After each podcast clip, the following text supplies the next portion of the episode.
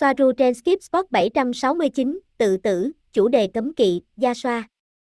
Ngày 25 tháng 7 năm 2020. Tự tử, trò chuyện với IAZHISVWARU. Thông tin quan trọng. Robert, xin chào, Gia Di. Khi bạn đọc nó, bạn có thể nói gì với khán giả để họ không bỏ game? Bạn hiểu ý tôi, đó là tự sát. Tôi luôn nói rằng hãy tự chịu rủi ro về thông tin này, nhưng sẽ luôn có người không hiểu và sẽ thoát khỏi một cách dễ dàng hoặc nhanh chóng mà không hiểu bất cứ điều gì đã nói. Cảm ơn. Yahid Swaru, đây là tài liệu cực kỳ nhạy cảm và nguy hiểm nếu để lộ trên mạng. Robert, đó là lý do tại sao. Yahid Swaru, thậm chí không có giải pháp vì mỗi người sẽ có lý do của họ. Robert, nhưng, với những gì chúng ta đang chia sẻ, nhiều người nghĩ như vậy. Yaji Swaru, vâng. Robert, đó là cách thoát khỏi tất cả những điều này nhanh nhất. Tôi luôn nói rằng họ phải chịu đựng cho đến cùng. Yahid Swaru, tôi hiểu vấn đề. Robert, xem này, hôm nay tôi nhận được email này.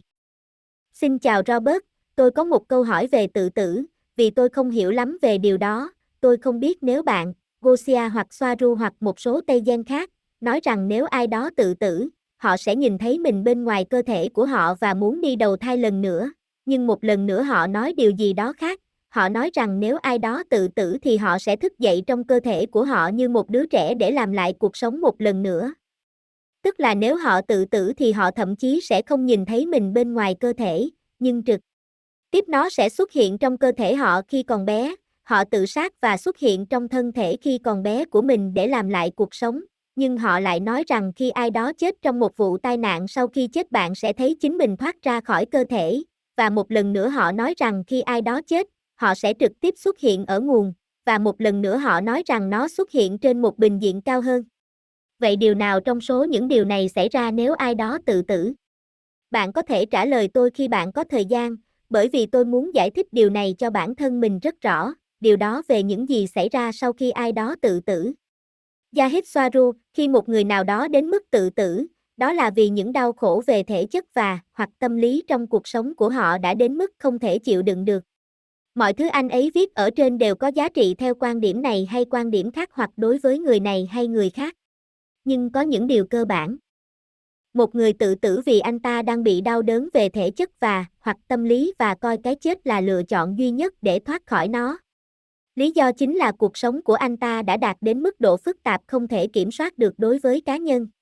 Họ cảm thấy rằng đó là một tình trạng vĩnh viễn, trong khi nó không bao giờ là như vậy. Cũng như hạnh phúc, nó là phù du, điều tương tự xảy ra với nỗi buồn và nỗi đau tâm lý, họ tự thuyết phục rằng nỗi đau này sẽ luôn ở đó. Sự thật là nó sẽ xảy ra. Robert, vâng, đó là sự thật, nó sẽ luôn xảy ra. Nó chỉ kéo dài trong một khoảng thời gian. Yahid Swaru, họ phải nhận ra rằng họ đang ở trong tình thế rất nguy hiểm nếu coi tự tử như một căn bệnh nan y. Vì vậy, họ nên đơn giản hóa cuộc sống của mình đến mức tối đa, loại bỏ mọi thứ khiến họ thêm căng thẳng hoặc nhiều phức tạp hơn mà không cần suy nghĩ về những gì họ nên làm, bởi vì nếu họ đang làm việc để hoàn thành một bằng cấp và những bài nghiên cứu đó sẽ làm tổn thương họ, sẽ không có ý nghĩa gì khi làm những gì họ rõ ràng phải làm nếu, sau tất cả, họ không còn sống để xem kết quả. Tương tự với một công việc hoặc với bất kỳ trách nhiệm nào mà họ có thể trốn tránh hoặc tự nguyện chấm dứt. Đơn giản hóa mọi thứ như thể họ chỉ còn sống một tuần, hoặc một ngày để sống, bởi vì đó là bản chất của nó. Robert, vâng, nói theo cách này thì rất dễ. Nhưng bạn đã biết rằng mỗi người là một thế giới và có rất nhiều điều khiến họ phải đi đến điểm đó. Cảm ơn. Yahid Soaru, cũng chính vì họ muốn được chú ý và nhiều người xung quanh đã làm mất tác dụng của sự chú ý đó, khi bản thân việc cần chú ý không có gì là sai cả. Vì vậy, lập luận rằng họ chỉ làm điều đó để gây sự chú ý là không đúng. Đó là một nhu cầu cơ bản của con người. Robert, vâng, họ cũng chỉ muốn được chú ý. Jahid Swaru và vâng, bằng cách tự sát, họ sẽ nhận được sự chú ý mà họ muốn, họ cũng sẽ có thể trừng phạt những người đã làm tổn thương họ, nếu họ cũng có ý nghĩ đó. Nhưng họ sẽ không ở đó để xem kết quả.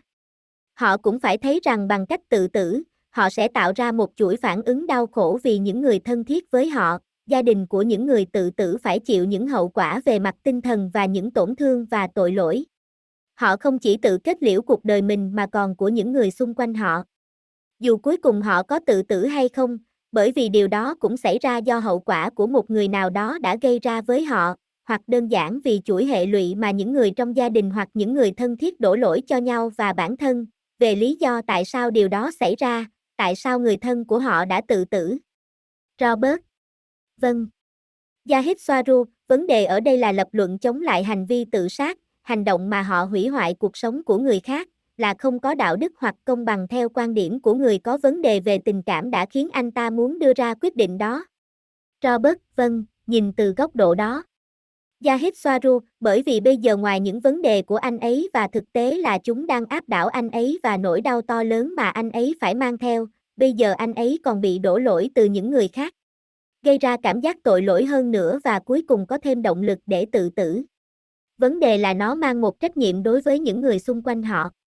Các vấn đề luôn là tạm thời, luôn luôn, bất kể mức độ nghiêm trọng của chúng như thế nào, bởi vì trong một vũ trụ phân cực, một vấn đề không thể tồn tại nếu không có giải pháp của nó, chúng song hành với nhau, hai mặt của cùng một đồng tiền.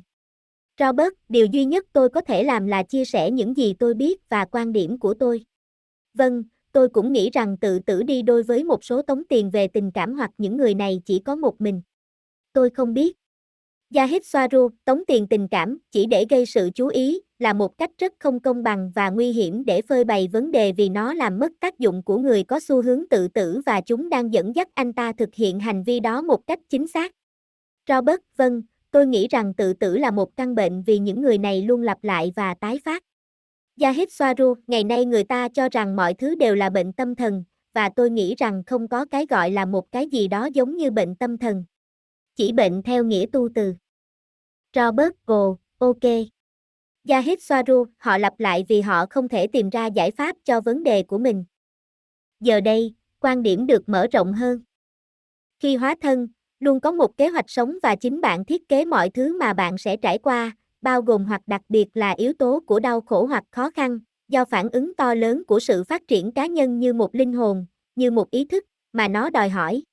Bởi vì những kinh nghiệm được nuôi dưỡng nhiều nhất là những khó khăn, thất bại trong cách đối mặt với thử thách. Sau đó, bằng cách tự sát, họ chỉ đến được phía bên kia, với nhận thức đầy đủ về mọi thứ, bởi vì cái tôi không bị mất đi, thậm chí không có trong ý thức về danh tính, nó chỉ mở rộng. Sau đó, nhờ sự mở rộng này, toàn bộ khuôn khổ về lý do tại sao lại tự tử cũng được hiểu rõ hơn. Và vì góc nhìn thay đổi từ phía bên kia, và người đó sẽ chỉ muốn quay trở lại, bởi vì anh ta sẽ cảm thấy không hài lòng với chính mình và đó là điều mà mọi linh hồn muốn tránh, bởi vì điều anh ta muốn là mở rộng, hoặc anh ta sẽ coi như một bài kiểm tra không thành công và với ý chí tự do của mình, anh ta sẽ muốn tham gia trò chơi một lần nữa, bởi vì nó là một trò chơi. Robert, đó là điều tôi muốn hỏi bạn, vâng, họ sẽ muốn vào lại. Yahid Swaru, nó giống như bước vào một trò chơi điện tử và sợ hãi khi lũ quái vật xuất hiện và tắt trò chơi. Anh ta sẽ có cuộc trốn thoát tạm thời của mình, nhưng rất nhanh sau đó anh ta sẽ chỉ muốn quay lại nhiều lần để đối mặt với con quái vật cho đến khi anh ta vượt qua được bài kiểm tra. Nó giống như đối mặt với bốt trong một trò chơi điện tử. Họ ở đó và ở đó cho đến khi họ thành công.